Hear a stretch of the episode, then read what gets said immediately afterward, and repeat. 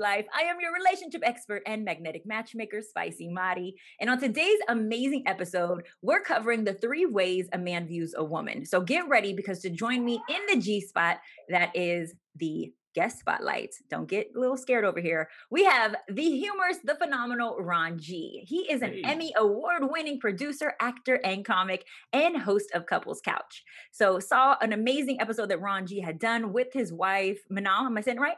Mm-hmm. Okay.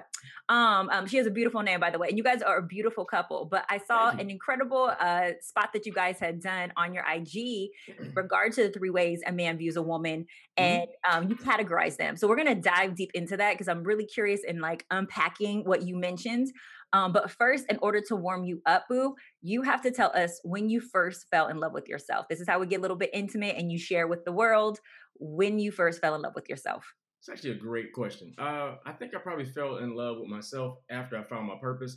Probably like year two of doing comedy because I was good at a lot of stuff, but I wasn't great at anything. Mm. And I felt like when God like put it on my heart, like I need you to do this thing.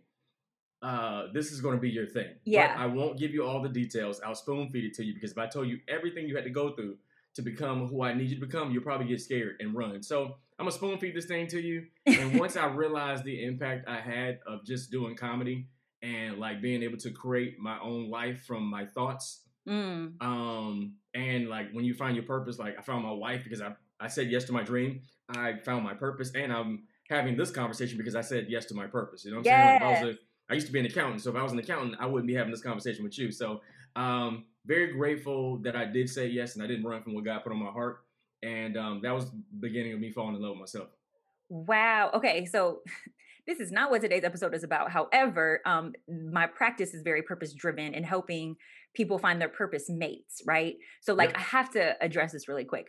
Okay. You what you identified what your purpose was and your calling and because you were mm-hmm. walking in your purpose you're saying that that also helped you meet your wife like that also helped you call her in and channel her absolutely okay. absolutely um i think before i got married i think as a man you shouldn't get married until after you find your purpose. I feel like that's the fair thing to do. Cause like, mm. ain't nothing worse than a man have a whole family and then one day he like, hey babe, he 40 years old. Like, hey, I want to start an R&B group. You like, man, don't do that to your family. don't do that. You got this pension, you got this health insurance, you got this life. Don't do that to your family. You know what I'm saying? But once you find your purpose, it makes it easier because I feel like a, a, lot of my mistakes in my earlier dating was I was dating for where I was, but not for where I was going. And I dated mm. a lot of girls who could handle where I was, and they love the the things that come along with what I do, but yeah. they couldn't handle where I was going. And when mm. I met my mm. wife, I met her at a comedy club, so there's no conversation about what are you going to do for a living, like how are you going to provide. You know what I'm saying? Right. She saw me providing when she met me, and then I realized I could take her to work with me too because I couldn't. I've dated people who could I couldn't take to my job because it was just a headache of them monitoring who hugging me, talking to me. I'm like, I can't do that. My wife's mm-hmm. like, look, you need to go ahead and cut your hair and put some cologne on, be cute so we can get this money.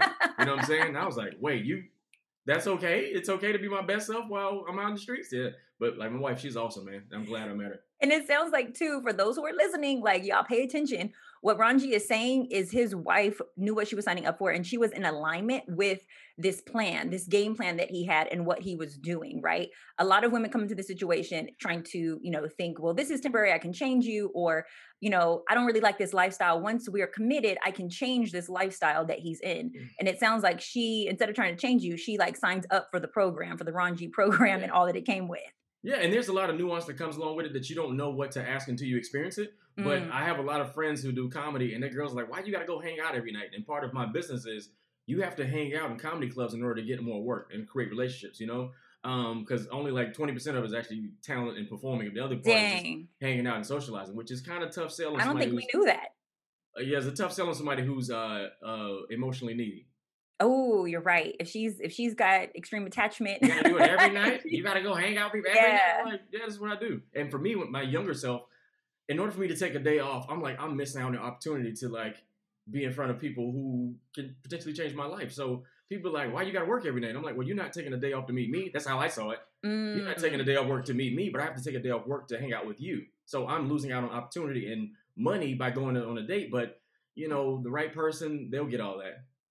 Right. And like this speaks to a part of your testimony in what you've experienced and being also able, able to identify, right? Who's oh, for you and who's not for you. Of course. And so like all of this circles back to what today's main topic is, mm-hmm. which is the, you know the three ways that a man views a woman. Mm-hmm. And um, I just want to review for people who haven't like gone to your IG or heard what you had said. Right, I'm gonna, I'm gonna let them know why I had to bring Ron G on today's episode. Let's do it. So you did this um this uh straight to camera you know talk on like the three categories in which a man sees a woman and you said that a man immediately knows like by the second date where he places a woman um, and how he like views her. And Absolutely. so you described it as the fun girl.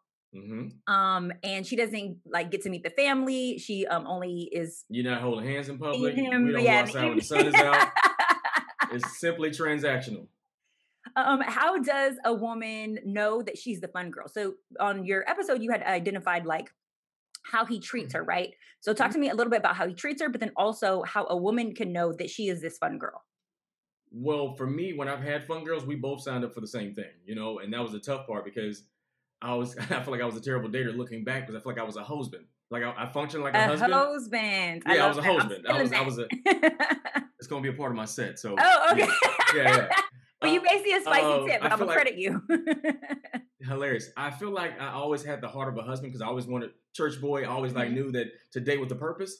And in the South, it's different. Like in the South, waiting till marriage or you know dating with the purpose is the first girl you see with some hazel eyes you know that's my wife but out yeah. here uh, i came out here i was celibate for a long time and i'm like i can't be celibate forever But this ain't it this is not it right you know what i'm saying and then when i was celibate and i meet a girl i like and she'd be like why are you going home and i'm like because uh, i can't say because jesus told me to like, I'm, gonna, I'm gonna go home you know what i'm saying because i got this monster i'm trying to manage the monster and mm. you know and and be clear with myself and they were like, "What you gay or something?" I'm like, no, I'm not gay. I'm trying to do the right thing because I feel like I don't want to do this unless I know who you are to me. But then I went from that to uh, trying to validate and and feel feel that void of quote unquote what a man is. So yeah. I was I was on it. I was doing my thing. I was I was in these streets doing my thing, but I was like, nah, because the, the, the, the trouble became where again I function like a husband. So I meet a woman, I function like a husband in her space. We mm. doing what we do, and then she's developing these feelings, which right. I'm creating because I'm showing up for her. We going out on dates, and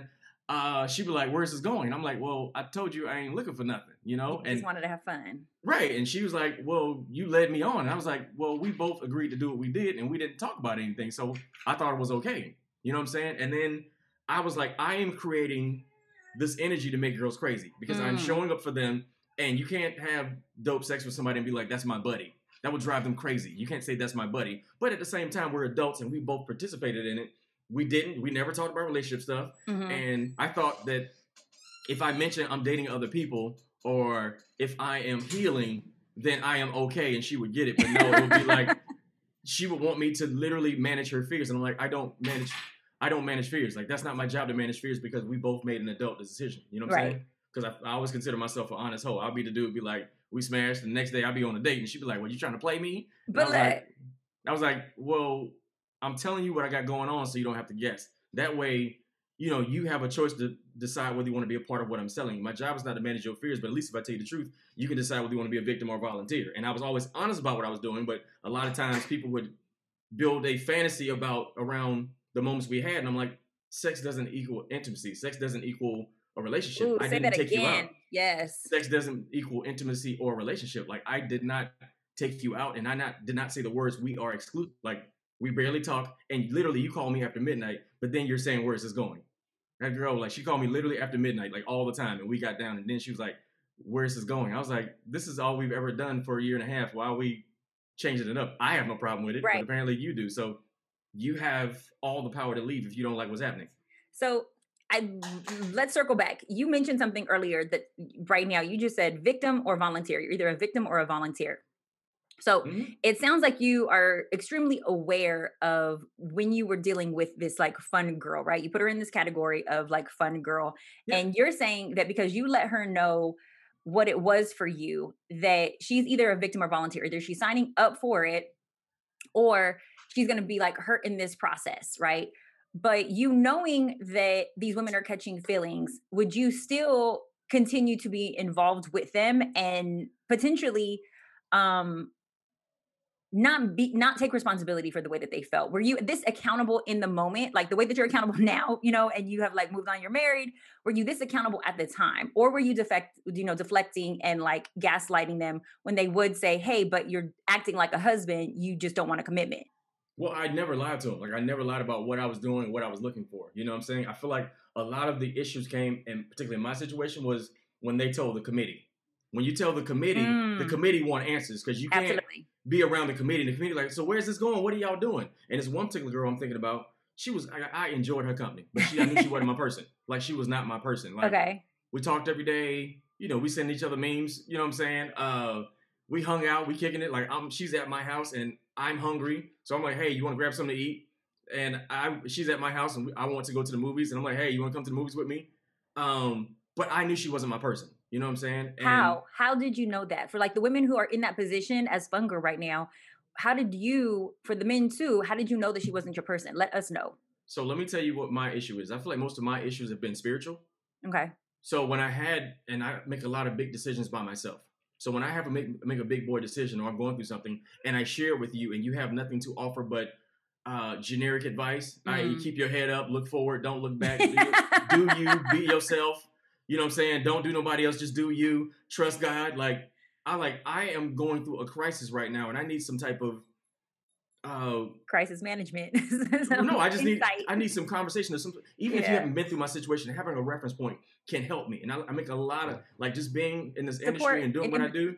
You're looking for support. Offered nothing. She offered nothing. And so when we hung out one time, the committee came and it was like, "Hey, what's up with you and my friend? What's up with y'all?" And I'm mm-hmm. like, my answer was I gave her a symptom. I was like, oh, we just trying to figure this thing out. But the real reason was I'm like, well, she dreams too small. Her love is small.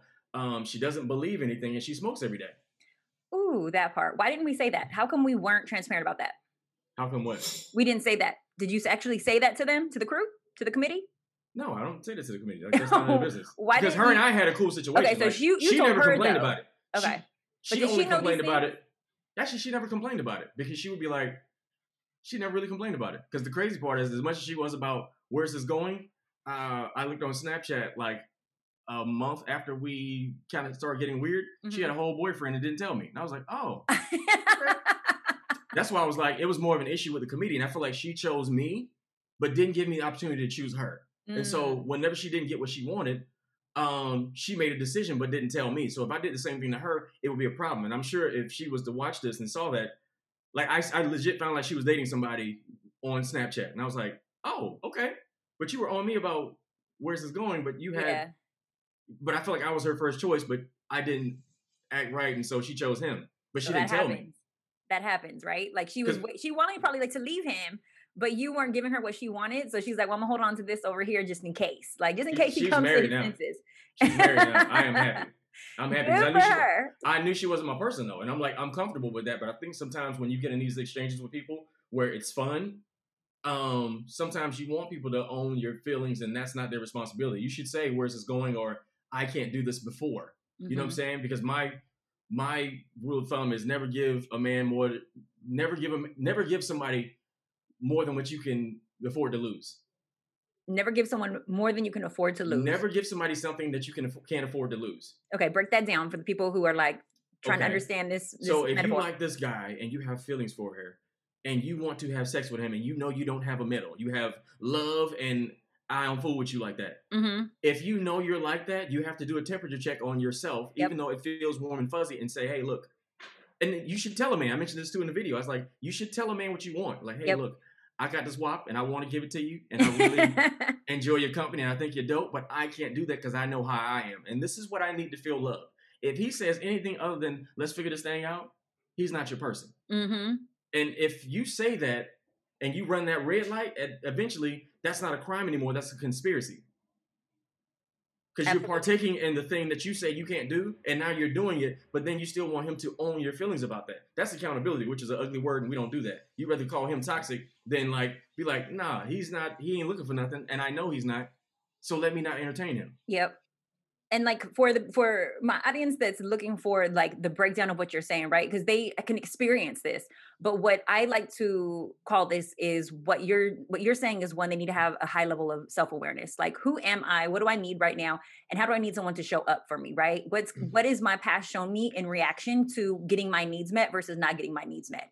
Right. And when, when you're when you talk about checking the temperature. And the second element you're saying is in regards to self-regulation Mm-hmm. So what that entails is like even though I'm feeling this emotion and I desire this thing, this is not in alignment with what he is what, what's going to get me to my goal. What he is offering me is not in alignment with what i desire and what i'm seeking. So therefore i need to stop myself from continuing in this maybe unhealthy behavior in this tumultuous relationship or this toxic relationship as like women like to call it like you said and remove myself from the situation but at the point in which they're wrapped up in their feelings, a lot of people lack self regulation. They can't stop themselves from actually doing what's unhealthy or staying in that habit of like seeing him or, you know, let him dick her down because it feels so good. And she wants more of like what she's now become obsessed or addicted to versus walking away from the situation, right? Like, this is mm-hmm. essentially what you're saying, like, makes you the difference between a victim and a volunteer. You have all the power to walk away whenever you don't feel safe or comfortable. You have all the power and you should never give power to a man who didn't ask for it. And I know I have that a lot part. of homegirls who deal with pain, or they deal with heartbreak, and I'm like, why would you give? Like, I had somebody deal me and ask me for advice, and it was like, so I met this guy four months ago, super nice guy, we were really close. He had a lot of drama, and he disappeared and said, I can't do this anymore. And she was like, I stopped by his house to check on him because we usually talk every day, and he we talked about it, and he was supposed to come over, and he did not call. And I was like, mm. so if you have no drama and you have peace, this man is showing up. He opens your heart up and he is told you he doesn't want this. And he has uh, uh, not shown up for you a few times. Why are we pursuing this? Like, mm-hmm. why are mm-hmm. you handing over your peace because you had a moment with somebody? And I'm like, honestly, and I want to be like, until you have your funeral, you're going to keep torturing yourself because yep. this is where we deal with should and is. Should is by this time, we should be. By this time, we should be. We've been talking this long, we should be. Or we've been having sex and we should. No. Nope. Versus is. Is is you got to ask him to spend time with you. Right. Is is he says he's going to call you back and never does that. And now your curiosity is taking you to crazy girl land because your intuition already told you. Like I feel like women, y'all so in tune with God. Like we uh, sure your are. intuition tells you this doesn't feel good, but your curiosity makes you go hide in the bushes with paint on your face because you got to see you got to see what your spirit has already told you. We want, and that's proof. what makes you crazy. Which, again, like much immature me when I met people and I didn't like their vibe. Like you ever see people that you know and you never hung out with them. Yep. And you never asked to hang out with them, but when you finally hang out with them, you realize why you never hung out with them. Yeah, you can feel their energy. That's your energy, and energy never lies. And I'm saying the younger me would go investigate that. Like, yeah, she she kind of a little crazy, but let me go investigate. Maturity is like I, I don't like your energy, and I'm comfortable with that. Like, I can always I'm very sensitive too. Pisces. Uh, but I can mm. always feel people. I can feel people's unforgiveness, and that makes me feel unsafe. If that makes sense, like yeah, I know absolutely. I, I'm around people a lot who have a lot of unforgiveness in their heart. They're very mm-hmm. short tempered. They got walls up. They're very uh, their sense of humor is very sharp. They're very um, they go from zero to a thousand because mm-hmm. they don't mm-hmm. do vulnerability. And for me, like you know, me and my wife, we talk about our junk, we talk about our ugly, and yep. I like people who work on personal growth. But when I'm around people who have that somebody hurt me a long time ago and that's my business card, like yep. their pain be their business card, like, hey, I've been hurt before and I'm gonna remind you every day that you're not gonna hurt me, and I'm gonna rehearse my pain to myself and to you to remind you that you need to know your place and never hurt me. And I'm like, how can I entertain love with you when there's no room for me to be in your space because you keep rehearsing your pain in front of me? Absolutely. And then you don't do forgiveness. I'm like, in order for my marriage to work, I gotta have amnesia. Literally, really, me you and my wife, be, we have to have selective amnesia and forget. Like, and I'm glad I have a the memory of a puppy because I, I just I, I'm so sensitive. I hold on to a lot of stuff, and I never want to be like that. No, I love what you're saying too because people have to acknowledge that if they're not healed, like hurt people actually hurt people, right? So if you're still hurt and you're still working through that hurt, mm-hmm. you're a weapon. Like you are lethal you could potentially destroy the next person that you're in relationship with because you haven't done the previous work to heal from that relationship that hurt you and you carry it on it dims your light it brings the other people around you mm. down it that actually is what where the toxicity comes from And so we also actually attract other hurt people usually if we haven't worked through our pain. So I'm happy to hear that you like ran when you felt that energy. Oh, I'm sensitive. I don't like that. I don't like people getting loud with me. I can't. My wife will tell you that that's my biggest thing. I don't like nobody getting loud with me. I had loud parents, and I'm like, me I can't too. have. I can't have nobody yelling at me. I was like, when we first got together, I'm like, look, babe, you can't yell at me. That reminds mm-hmm. me of my mm-hmm. childhood, and I can't protect you when I got to protect myself from you. So I need you to be kind with me. I don't curse in my comedy. I don't curse. That's the top one. They're both on the top. It's far right. I don't know, but sorry. This is, this is I don't know where to handle your business. Yes. This is what happens when we work from home, you know? Yeah. Getting some remodeling done. Oh, that um, uh, um, but yeah, I, I, told my wife, I said, look, you can't yell at me. And I said, I grew up in a, a, household where my parents were loud. They always had a 10 and, you know, they got loud and off, surround sound. And yeah. I don't like being yelled at. So because I communicate for a living and I don't curse, I want to make sure my home is the safest place on the planet, Beautiful. even when I'm upset. And I'm responsible for that. I gotta set. I like. She's not responsible for setting the tone for that because as men, you have to create the environment you say you want. You know what I'm saying? And I told her like, look, I'm not gonna ever smash on you, not unless you like threaten my life or whatever. But other than that, like I'll always make sure I talk kind to you, even when I'm upset. That's my mm-hmm. commitment to you. And we both agreed to that. And now it's like when we have disagreements, it's literally a conversation. Like it's like we might get a little intense and have a little tone to it. Right. You know what I'm saying? But we that's how we talk now. And I had to learn because I didn't want my I don't have kids yet, but I don't want my kids to experience being scared to share how they feel and thinking we're gonna like not love them because right. of the energy. Because I feel like a lot of times me, I feel energy versus your words. Like your your energy tell me everything I need to know. You know, so that's something that we agreed upon and that's important to me.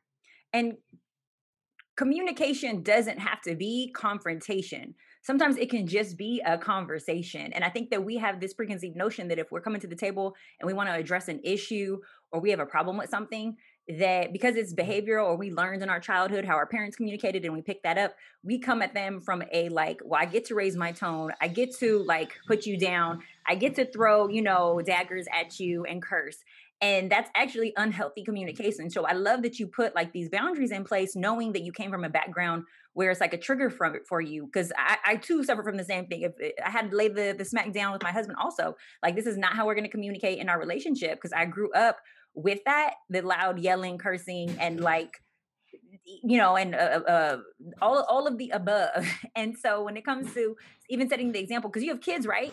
I don't not yet. Oh you don't have kids yet Trying for it though. I'm trying. Oh, okay. We're trying to. We're trying to. shooting the club up, shooting the club up, and threw the gun and everything. Trying it's to, that time. That time. So put things in perspective. Uh, trying to quarantine properly. Right. Mm-hmm. but like we will be setting the example for our future offspring and how we want them to communicate. And children are paying attention to like how you communicate with her. And it's not enough for like it to just happen when they're born and now you start communicating effectively. You guys are practicing now how you want to communicate with each other and what example you want to share. And you like play like you practice. Yeah, you exactly. Like I watch my parents curse each other out and they slept in the same bed. So me as a kid, I'm like, oh, you can have a hard conversation and still make it. But I've dated people who didn't have their parents together and they didn't have that thing. And when we argue, they would go for the kill. And I'm like, how can you talk to me like that and expect me to protect you and still love right. you? Right. But in their environment, they had to survive, so they would do whatever they got to do to make sure, you know, they could. They're hurt. Thrive. So I get yeah. it. So, but for me, that don't work for me. I'm like, nah, we can't do that. And I think people need to have more conversations like that. Like, how they want to see communication in the relationship, like what their expectations are, right? Not keeping, not allowing that person to like just continue crossing that boundary, like you actually saying, hey, this doesn't work for me, this is triggering for me. And but that requires a certain level of self-awareness. So I think what you're saying is great. I want to I want to hop on to the next position that yeah. you categorize that a man sees a woman in, which is a seat filler. Yep. So this is uh you saying until a man is ready. I don't like that one. It doesn't matter what you do for him. I turned to my husband when I was watching this and I was like, You agree with this one? And he's like, Absolutely. I had a lot of seat fillers back in the day. And so I want you to break this one down. What's the what's the seat filler? How do you know that you're a seat filler? And how does a woman know that she's a seat filler? When you have to ask them where this is going, you're usually a seat filler. Okay. So give me more um, elements. Seat filler is usually the person who is there and it's more of a convenience thing than it is about future or potential. Mm-hmm. And like I mentioned earlier, I was like, you don't have it. We don't need more than two days to find out where you go in our life. And then, and I have to bring this up because I know we, the last one is wifey. Yeah. Usually, when you're wifey, we don't want to share you with the world. When mm-hmm. you're the one, when I spent my wife, I'm like, I would be sick if she shared this energy or type of love with somebody else. Mm-hmm. I gotta make sure this is clear. I haven't had that many times in my life. You know what I'm saying? So yeah. the seat filler was the one who like she wasn't a bad person. She wasn't necessarily my person. I knew it. Enjoyed her company. Uh, again, I said I was a husband, so I'm showing up, doing all the cool date yeah. stuff. And I would even plan dates. I would plan dates, you know. But I knew she there was a there was a but, a but. There was a she's cool but, and it, and a lot of times when you're with somebody and they're not your person, you get real um, petty about the things that bother you. Mm-hmm. You know what I'm mm-hmm. saying? Because when you love somebody, you overlook all the petty stuff. Right. You're not even worried about how they sleep or if they blinking too loud. Like you're not worried about that. But the yeah. person that's not your person, you will put them under a microscope and keep finding things and moving the line every time they do something right. And it's not your person. And a lot of times I think most people both people are aware, but you're usually the one men are usually the one that's wrong when you actually say it out loud. Even though both of y'all kind of know. Right I make that statement because I have a joke about how most women never marry the man they really want to be with. Mm. And I mm. say that because you never heard a man say she grew on me. I couldn't agree with this more wholeheartedly. I've never heard a man say she grew on me, but I know so many women who, in front of their husband and in front of his mom, be like, when I first met him, he was not my type. He was right. short, he was going bald. Right. You know, but he took care of me and my son. He was a good man and he grew on me. Men never say that. That's why I was like, they usually women usually marry the comfort guy, but it's the same way. It's usually the seat filler. It's used the seat filler. It's y'all the equivalent of y'all comfort guy. You know what I'm saying? Cool people. Um, might not necessarily stir your grits, but they still like, and it could be functional, but they don't. They ain't really that person. Because man, we got this imaginary chick yeah. in our head that we think we can get that's not even real, but we think we can get her. See? And once once she dies, then you can start doing the real work. But until she die, you're gonna live in this fantasy of going to the club and be like, I'm gonna meet this girl one day, and she doesn't exist, and she will ruin your dating life, and you will run off Correct. a bunch of great women trying to meet the one that's in your head. So let's expand exist. on that a little bit because that sounds like someone who has delusions of grandeur, right? And I'm not going to lie to you, women have delusions of grandeur too. But I think that we realize that what we have in our minds are these like mm-hmm. high expectations we're willing to sacrifice some of them for the person who does love on us and who does provide security because we realize like that this other version or this this idea of what we want may not necessarily be what's best for us and so the, the seat filler position like i do believe exists for women as well Oh, I got the list. I got the list However, for women too. To, to your to your point though about like mm-hmm. women settling, I I think that there are the women who settle, right? Because I think that a lot of people in in these relation end up in these relationships that they shouldn't necessarily be with, right? They don't have mm-hmm. the chemistry or compatibility. But I mm-hmm. also think that for women it's different we can we can be with a person who may not physically or may not at the moment like the chemistry and the sparks weren't there but the way that he treats us overrides that right? We can start to like fall deeper in love with you. But for a man there is no overriding. A man must be attracted to a woman in order to fall in love. But the more that a man loves a woman she can begin to fall in love. He becomes more attractive to her. So it's like this complete opposite but I believe that that's the natural order of it. Because if we were just walking around looking for the next hot thing on the streets, like we, a majority of us women would be single. mm-hmm. Right. So I, like, I, agree with you though. I also have a theory too, and I could be dead wrong. Which let I me hear like, it. Let me hear why it. a lot of married women don't have orgasms. What? I, that is not. That statistically is not no, no, true. No, no, no, no. Hear me out. I say that because they don't marry the guy that they don't say. I say that because they don't marry the guy that really stir their grits. The guy that stir, stir their grits isn't a functional human being. The guy that really like. Oh, okay. Really I hear your point. I hear your point. The like, guy that really turns him on, he's had, not the functioning human being that you want to raise kids with. So Correct. you want to marry the comfort guy who is in your space, not a bad guy. He ain't your first choice, but you like, you know what? He he show, he he he does he does right by me. That's the guy, and I'm and not you saying can all women. Tricks. You can teach the guy who treats you right. You can teach him new tricks. But yeah. the guy who bangs your back out more than likely. But there's a guy from your past that y'all got lingering, or who's one phone call away. he he don't need no prepping. Like soon as you get there, you you ain't, he ain't got to ask you for nothing. But the guy you married to to pay all your bills, he be like, "Not tonight. I'm tired." That other guy, you ain't never been tired for. He would show up three in the morning, drive across the city with with no gas, and got to work at 8 a.m to get that thing done. Every woman can relate to to having those experiences, right? Like we've all had like our hookup phase, our hope phase, whatever we want to call it, yeah. where we just want to have some good sex. Mm-hmm. However, I'm a huge advocate of making sure that there is sexual compatibility when it comes to you choosing your life partner. So I want to advise you guys now, because I know you're hearing this, you're taking this advice. That, that if he loves you right, you can teach him how to dick you down right. It may take a couple lessons. It may you like you can teach him intimacy. You can go to, you know, a sex training workshop, like whatever it is that you need to do, have these conversations. Because I don't want y'all running back to the guy who uh works at Ralph's bagging groceries, but he he fucked you the right way. Like I'm trying to get people out of those toxic relationships and out of those situationships with the people who they know that if they want to be a wife, like they have to release those people. They have to release those ties because we have to start making better decisions for ourselves as women. There's only one seat available. The man that you really, the, the, the man that you really want is only one seat available. If that dude is occupying that seat, there's no room for your guy because he can feel that energy, especially when you're around him. That That's part. the dude be like, "Oh yeah, you got. Oh, this your this your lady? Oh yeah, you got a good one, man. You got a good one. That part. I have a program, right? It's 90 days, five phases that I coach my clients on, right? Self, passion, intimacy, communication, and learning to say yes. Within those 90 days, when you sign up for my program, you don't get to have sex. My clients lose their mind. I'm like, nope, 90 days abstinence. And part of it is because I can't be having you look, they be losing their minds, especially my fellas.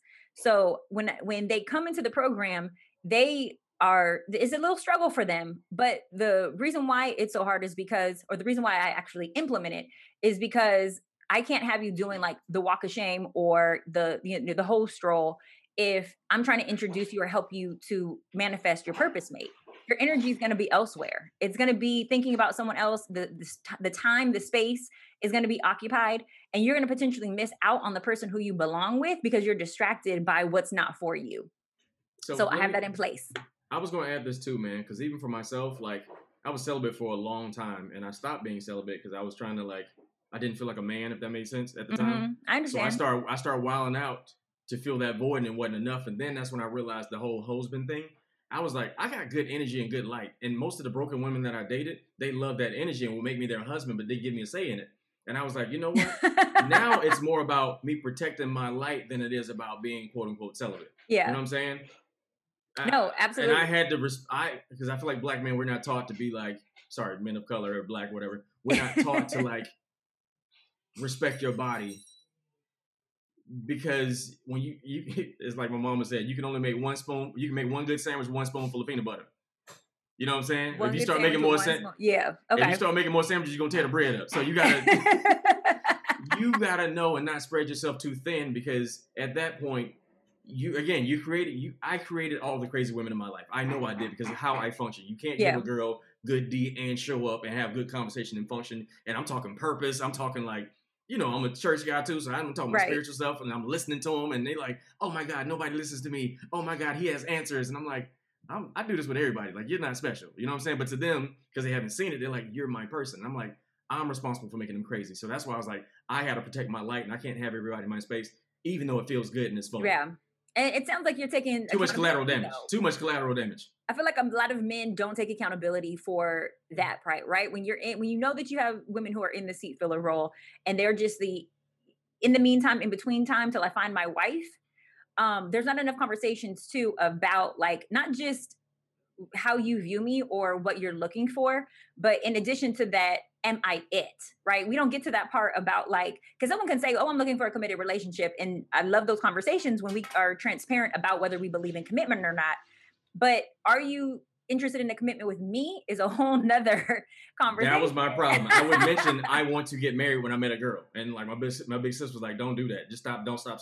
Yep. Stop." I'm like, I thought you have to say your intentions. Like I did say my intentions, and later on the girl be like, "I thought you were looking for a wife." I'm I am, but you have to let me choose you. You can't tell me that I'm yours and then get mad because I choose otherwise, yep. especially when I see something I don't like. You know, um, also men don't really uh, value. They don't get to that point in life when two things until they value peace, until they, and then also when they value their legacy. Mm-hmm. When you're not thinking about your legacy, you wilding out and you spreading your seed all over the place. Absolutely. You know what I'm saying? Also, when you don't value peace, you would run a red light. Like for me, I dated girls. I'm like, why? Why am I dating this girl who's thick and cute, but she ain't got no sense of humor? and I'm trying to be the best clean comedian ever. Like I'm trying to be the best. Like why am I even dating her? But again, my ego was like, let me conquer this, let me smash or whatever. But I was like, she don't give me peace. And then I started valuing, valuing like, you know what? I need peace. I don't like headaches. I don't like managing fears.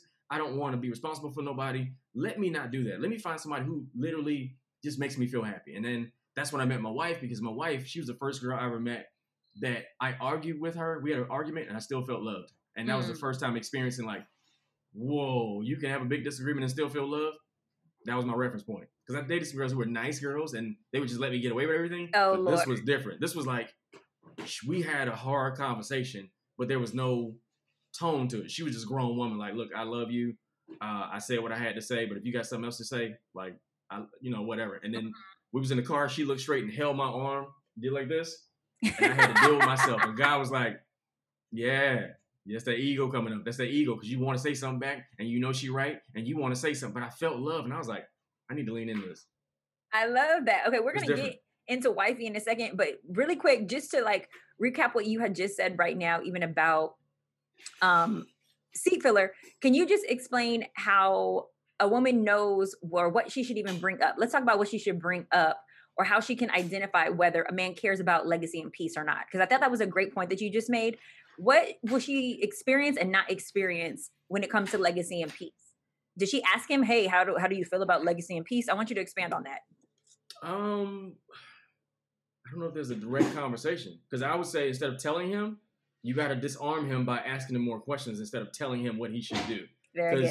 The fear is once you start giving ultimatums, you lose your bargaining power, and then he only does it out of he don't want to hurt your feelings. Mm-hmm. And even for myself, the last two girls I committed to, I literally committed because it was an ultimatum attached to it. Like, mm. you know, where's this going? I can't do this unless there's some kind of commitment, like whatever. And I felt bad and I compromised myself trying to make sure they were good, but there was no end to it because I was like, oh, this is just how it is. So, uh, but again, like I said, I have to bring up my wife, but I chose my wife and I was like, yo, I, I'm done. Like, yeah, this, this is, I'm, I'm cool. Yeah.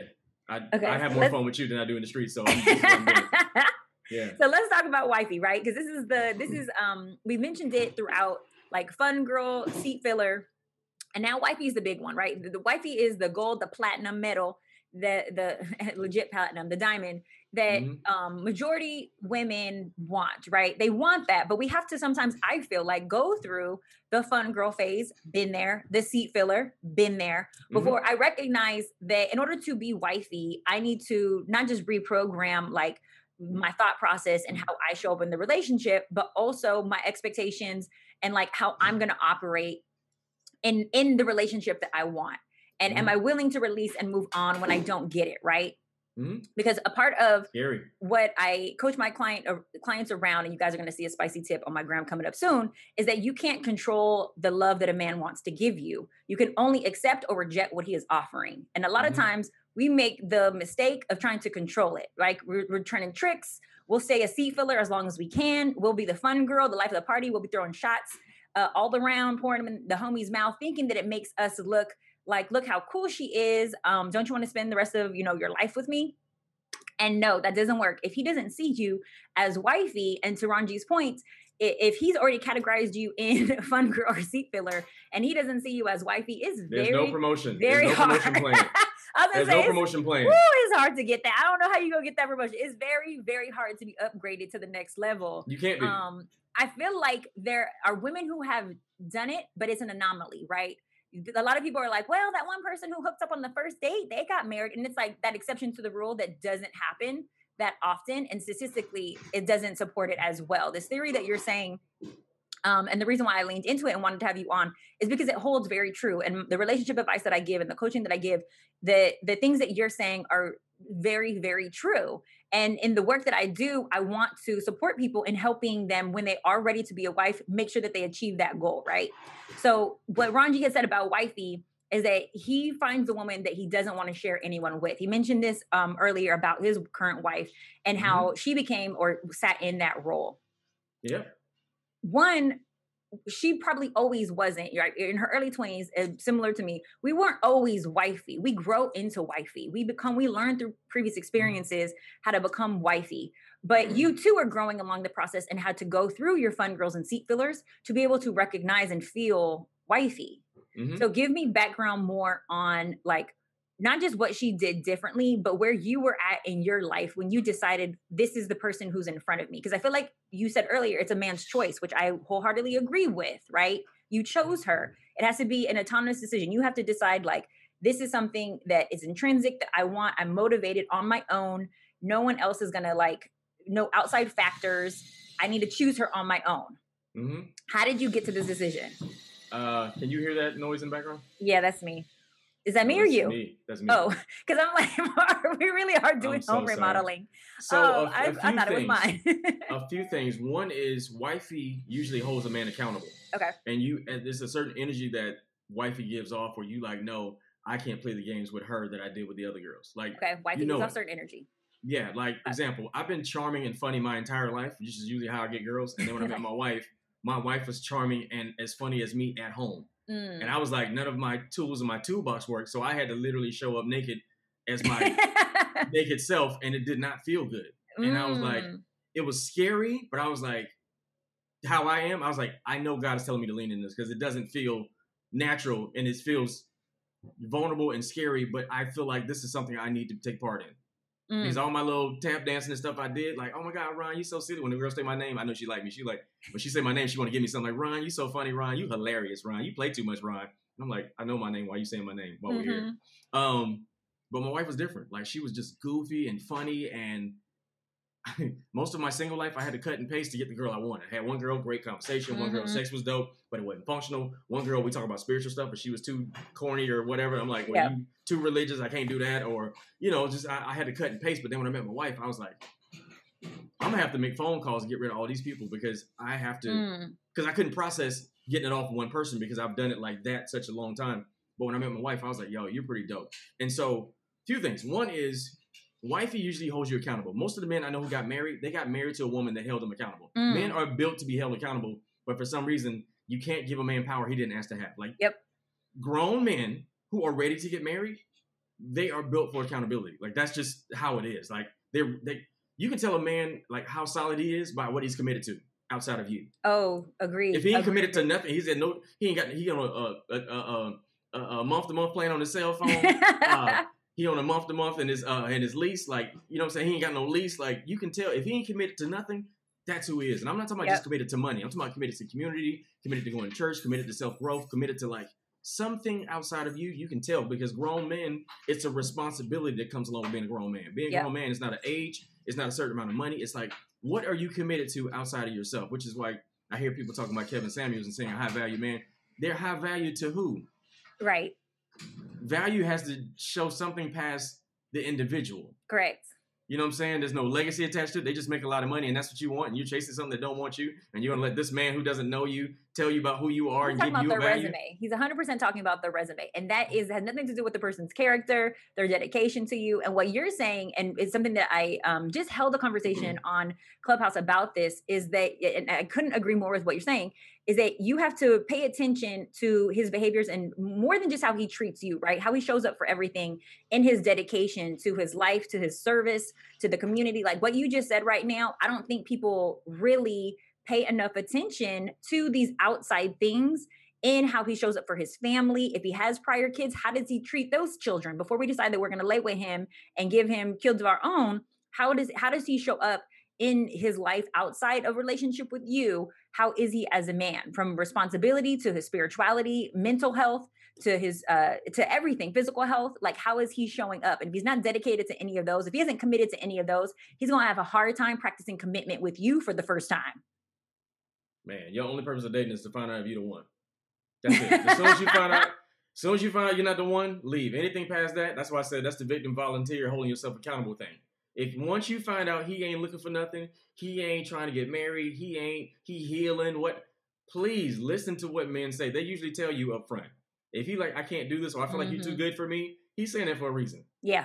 He's Pretty saying much. you're you're too good for me for a reason. Don't come off your throne and, and, and take your crown off to like come hang out with the poor people. Like, just, don't do that. Like stay on your throne and let him come there. And then like let him prove himself. Because I, I have this theory. I got a bunch of theories. I feel like I love your theories. Let me hear the theories. I feel like boys give you questions and grown men give you answers.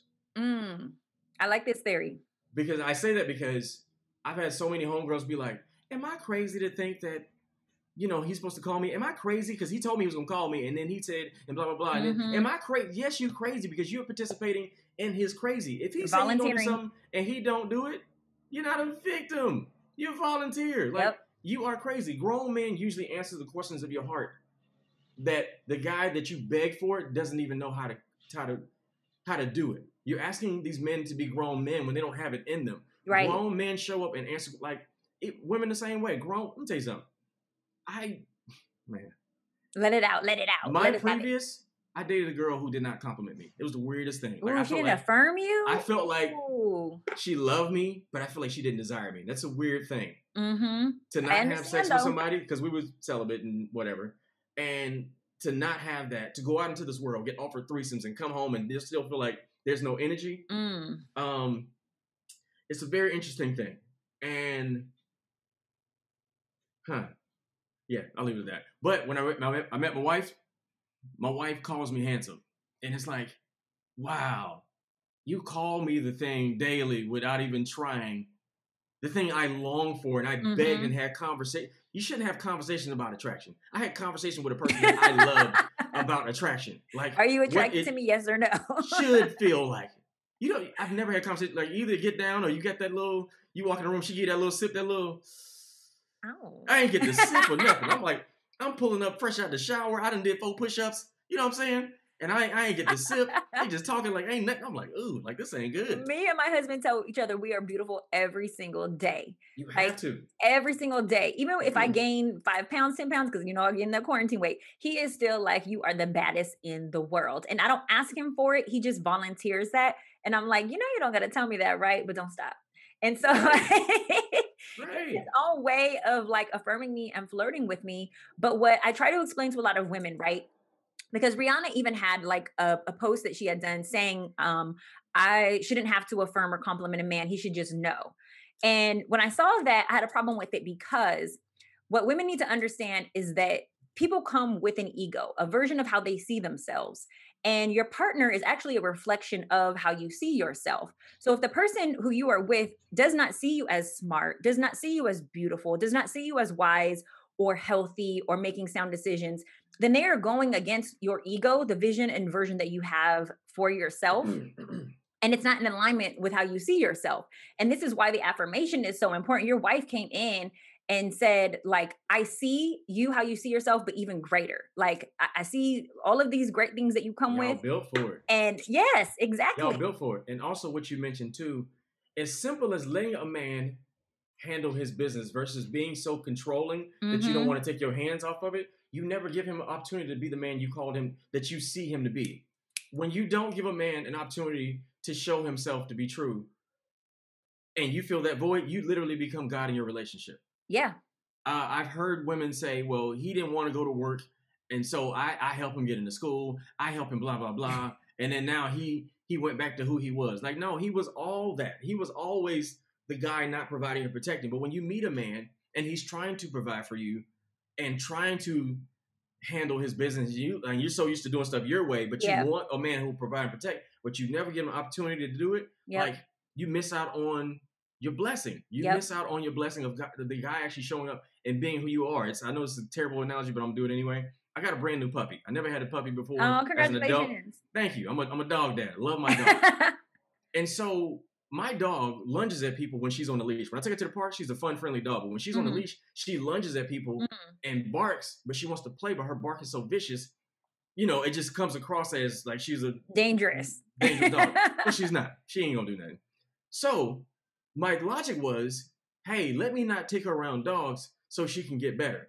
And my mm. wife was mm. like, how does she get better if you don't put her around dogs? Right. You got to have her around dogs and socialize her in order for her to get better. And I was like, you know what? You're absolutely right. Now, yep. granted, she still is a dick when I take her outside, but she's getting better. But you have to let people be who they are. And I'll, I'll i use the phrase, you got to let God do his thing sometimes. Yep. Like, I dated out of my lack before I met my wife because I was always a fixer. Because of my childhood, I became I became a fixer. I always wanted mm-hmm. to fix people. Most people I dated, when you fix them, you don't have to deal with yourself. Yep. But then when I met my wife, I had to put my toolbox away and I realized like I'm the one who need fixing. I need mm-hmm. to fix myself. I need to grow up and do all this. And put it's that like, energy towards you.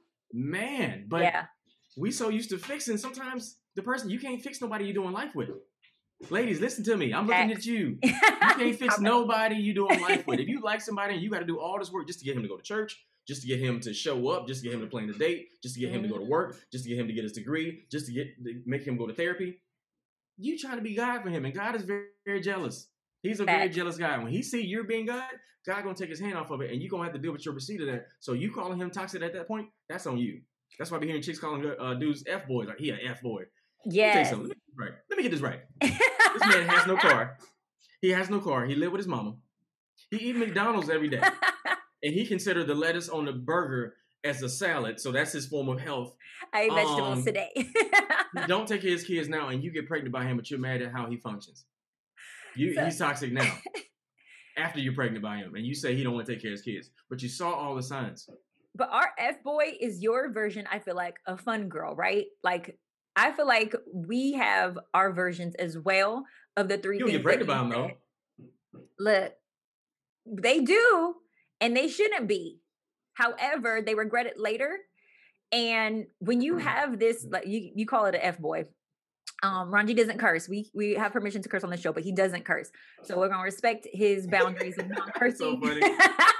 no, you can call it whatever. You good? I don't mind. We're gonna respect his boundaries of not cursing. And F boy, okay, which we're all familiar with, is my what I feel like his version of the fun girl is.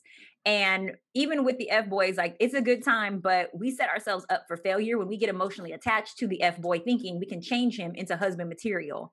We can't even change him into husband material. I feel like no matter how hard we try, even making him be like a better person or a better man, or at least treat us better, at least be a good F boy, um, they're just lacking. And so the the other one that I feel like is your version of a seat filler for us is the nice guy.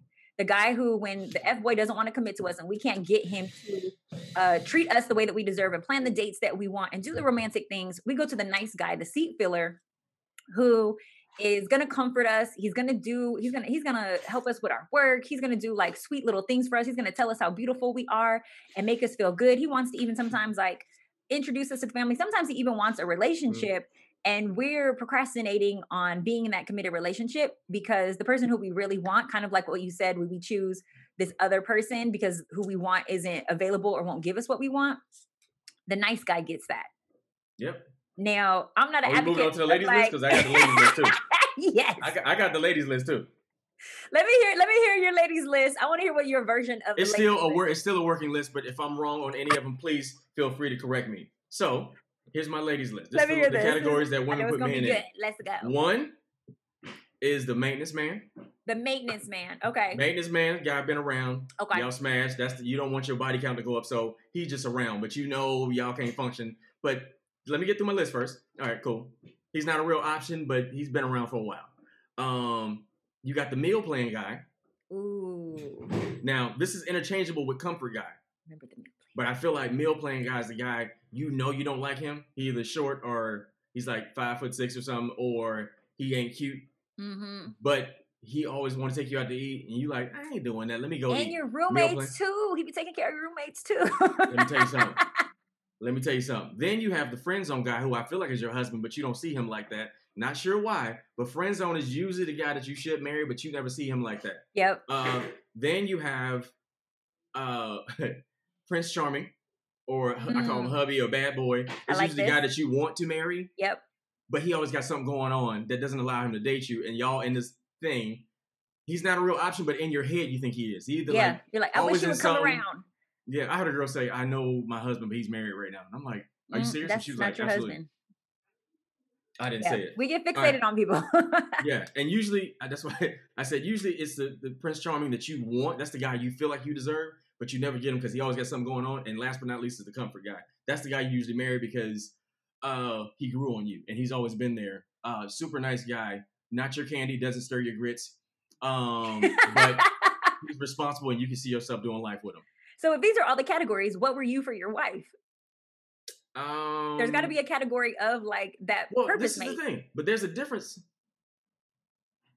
And I'm only saying this because I feel like I know a few women that married the man they really wanted to be with. Because based on the numbers and the figures with me and my wife, we're yeah. not supposed to be together. Like nothing about us, we should not be together. But we legit defied all odds to marry each other, and I'm happy with that. So what I do you like defied all odds? Um. So this is a whole other conversation. We can talk about it later. I will make sure okay. get my wife approval. Okay. My wife is Muslim and I'm Christian. I oh, talk about it. On, okay. I talk about it on stage. Got it. Um, and I had literally abandoned all the thoughts that came along with how I thought my life should be. Yeah. In order to meet my person. So she literally got disowned to marry me, and that wow. I want to honor that because you know what I'm saying to have somebody, you know, be like I not, might not talk to my parents. Sacrifice. For yeah, me, I'm like I gotta sacrifice. honor that. You know what I'm saying? And so for me, I was worried about what my my spiritual church friends would say, and then um, I was like, on, "You guys are on some Prince Harry and Meghan Markle stuff right Right, right. And then so I was like, "It doesn't matter if they approve of them because I'm like." I, it's my decision, you know. And most of them, you know, the church answer was like, "She Muslim. Why y'all unequally yoked?" I'm like, all the divorced people I know are Christian. I don't know any divorced Muslim people. So why are we tripping? You know what I'm saying? Wow. But, you know, I talked to one of my OGs and he was like, look, man, everybody in the Bible had to leave their family to become whatever. You know yeah. what I'm saying? And you have to get rid of your should and live in your is and y'all create whatever your is is. You know what I'm yeah. saying? So for me, I said I had to just completely like die to all the things that I thought were normal in life yep. and and choose love over what I thought my life should be, and it was the best decision I ever made. Now, granted, it was scary for me and my wife because we didn't know, and she was like, "Look, if I get disowned by my family, you need to be here for me, mm. and no matter what that looked like, because every day gonna be different because I'm yep. detoxing from my family. But her family love me now, so um, see, yeah, I know, but I'm saying like in the beginning when you when you oh no, it's hard. I'm sure experiencing something you've never seen yeah. before, or marrying outside your culture or whatever, like it's a scary thing, you know. Right. And I never I, I don't have a reference point because my parents would never disown me for nothing. But the the energy and the look on her face when she talked about like, man, my my family will kill me. Yeah, I could feel that energy. I could see her shut down and become. I won't say a little kid around her parents, but the cultural thing is so heavy in her. Yeah. In her in her family, I was like, yo, I can't. I gotta honor that. You know what I'm saying? So we're not supposed to be together.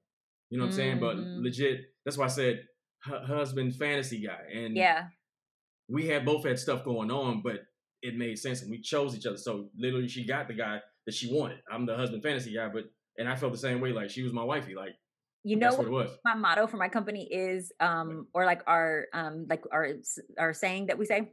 What? Is transform perspectives, fuel connections. Mm-hmm. So if mm-hmm. you can transform your perspective on this like idea or this notion of what you have in your mind about what it's supposed to look like, you get past that you throw, you dump that out right you can actually create the connection you're supposed to be with once you do that massive dump that massive reprogramming and it sounds like that's what you guys had to do in order for this relationship to actually like happen and for her to be able to step into actually being like your wife right because you guys are purpose mates it sounds like you both are in alignment with where each other is going. I didn't even know until I got into it. I mm-hmm. didn't even know. And for the fellas that's watching this, fellas, I need you to turn your volume up. Listen to me, fellas. If you're watching this, You'll never get the woman you say you want until you commit to her. Mm. Whatever you got in your head about how you think your wife should be, until you commit to the woman that you say you want, you'll never receive that. Because there's something about how, especially in this time we live in, a lot of I know a lot of homegirls who've never had a man who's there for them no matter what, from childhood to now. They yeah. got degrees and everything. I'm talking about like a man who's like, you can keep arguing, but I ain't going nowhere. So your food is on the stove and uh, you can come eat whenever you're ready. So you can chill out and let me know when you're mm-hmm. done being mad. Like they have never experienced that. And being that grown man and you're committing, they know you're not going nowhere. They'll let you choke you a little bit. They'll let you choke them a little bit. they'll let you do whatever. Because then they know you're not sharing that with other people, and they'll give you all of that because they've been waiting to do that and be comfortable and completely let the guard down and be a little girl in your presence because they know you're not going to share it with the world. They don't mind a little chokage, little eh, tap out. I love you, babe. Tap. Thank you for saying this. I need y'all to listen to what Ron G is saying. Like you showing up in your full superior masculinity lets us sit back in our full femininity and allows you to just lead, allows you to guide us, allows you to direct the entire show. And we will be so much more flexible, so much more in our loving, emotional softness for you. Like Thank you for sharing that. I feel like that's the, the mic drop right there, fellas. Y'all need to listen to that. And ladies, don't stop until you get that from a man. You got to tell them over and over. One. I'm telling them over and over until they get it. if he ain't the right one, you'll never experience that. So listen, until you know he's ready, ask him. Hey, you try, you want to get married? I ain't saying to me. Just take take pressure off him. I ain't even saying get married to me. Do you want to get married? Do you want to get married? Like within you the value next, marriage. whenever time? Yeah.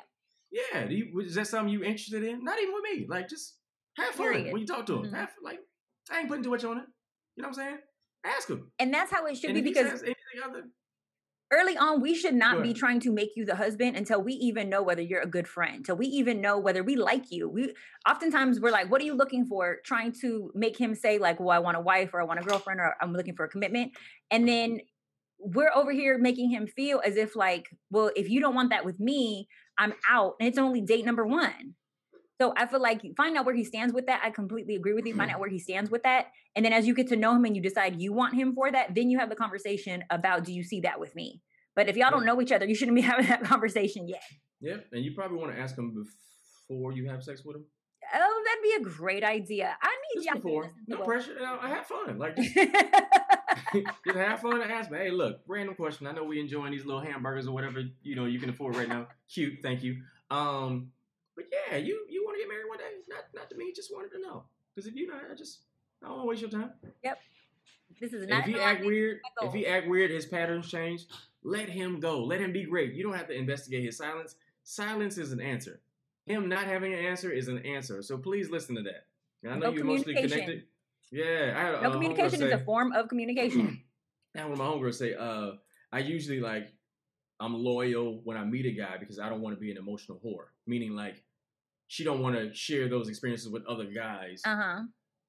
because it's easier than whatever. And I'm like, well, did he say he committed to you? And she like, no, but that's just how I, because I don't want to be sharing.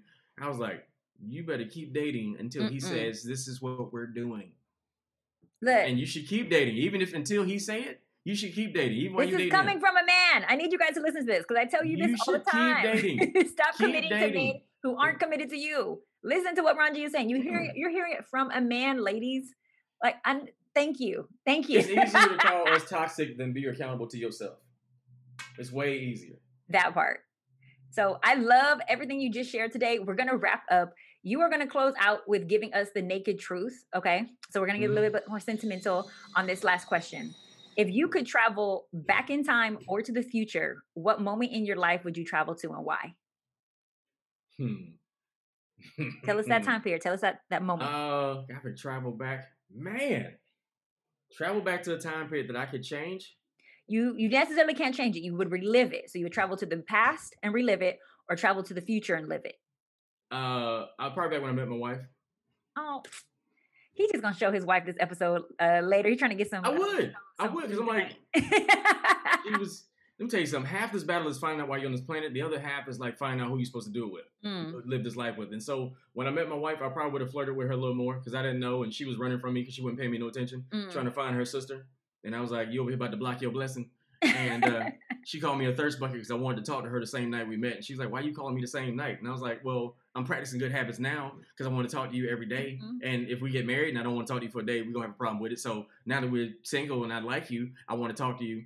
And uh, yeah, I'll probably flirt with her and be like, you know, I'm about to change your life, right? I would, I don't know, I'll probably like just say something, and then give her like a real uh, serious look, like, oh, you know, I'm about to change your life, right? And she would see all through that and be like, prove it, prove it, prove it, prove it. Like, all right, okay, all right.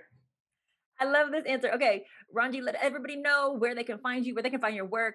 Are you on tour? Is there like a online special that we should be checking out? Let everybody know how we can get more laughs from you. Please do me a favor. Follow me, comedian Ron G, on everything. Comedian R O N G, particularly on Instagram. That's why I post all my information. Comedian R O N G. Uh, every Thursday night, we do a dope game show called Couples Couch. Um, because of my birthday and some travel coming up, I may not do it the next couple weeks. But if you follow me, comedian R O N G on everything, I post all that information. On Thursday we do couples couch, and we also do also we do uh, Q and A with Bays. That's me and my wife talking about uh, all the stuff and all the mistakes we made uh, from dating till now, being married uh, almost two years. And then every Sunday we do uh, virtual chocolate Sundays, which is the dopest, longest running comedy show where we have stand up comedians and we have a full after party all from the comfort of your house. Super dope show. All you got to donate is at least a dollar. Uh, hmm. to get in, chocolatesundays.com. But again, if you go to comedian Ron G, I'll put all the information on there. And I appreciate you so much. Also, I have a great YouTube page where I post post a lot of my long form of the conversation with me and my wife, and we'll start going live too on YouTube. Mm. Uh, comedian Ron G on YouTube, comedian R O N G. Please don't block your blessing. And uh, yeah, Marty, thank you so much for having me. I, I, I can't wait to finish this conversation. We do it again live. I know. I want to hear some of the, the juicy word, uh, mm. the, the, private stuff you were holding uh, back on. But uh, you guys can always play with my Twitter or stroke my Instagram at Spicy Mari. Go to the spicylife.com. Make sure that you click and subscribe to the Spicy Life podcast. Download this episode, share it with a friend. Um, and there you guys have it. You have just been spiced. The Spicy Life.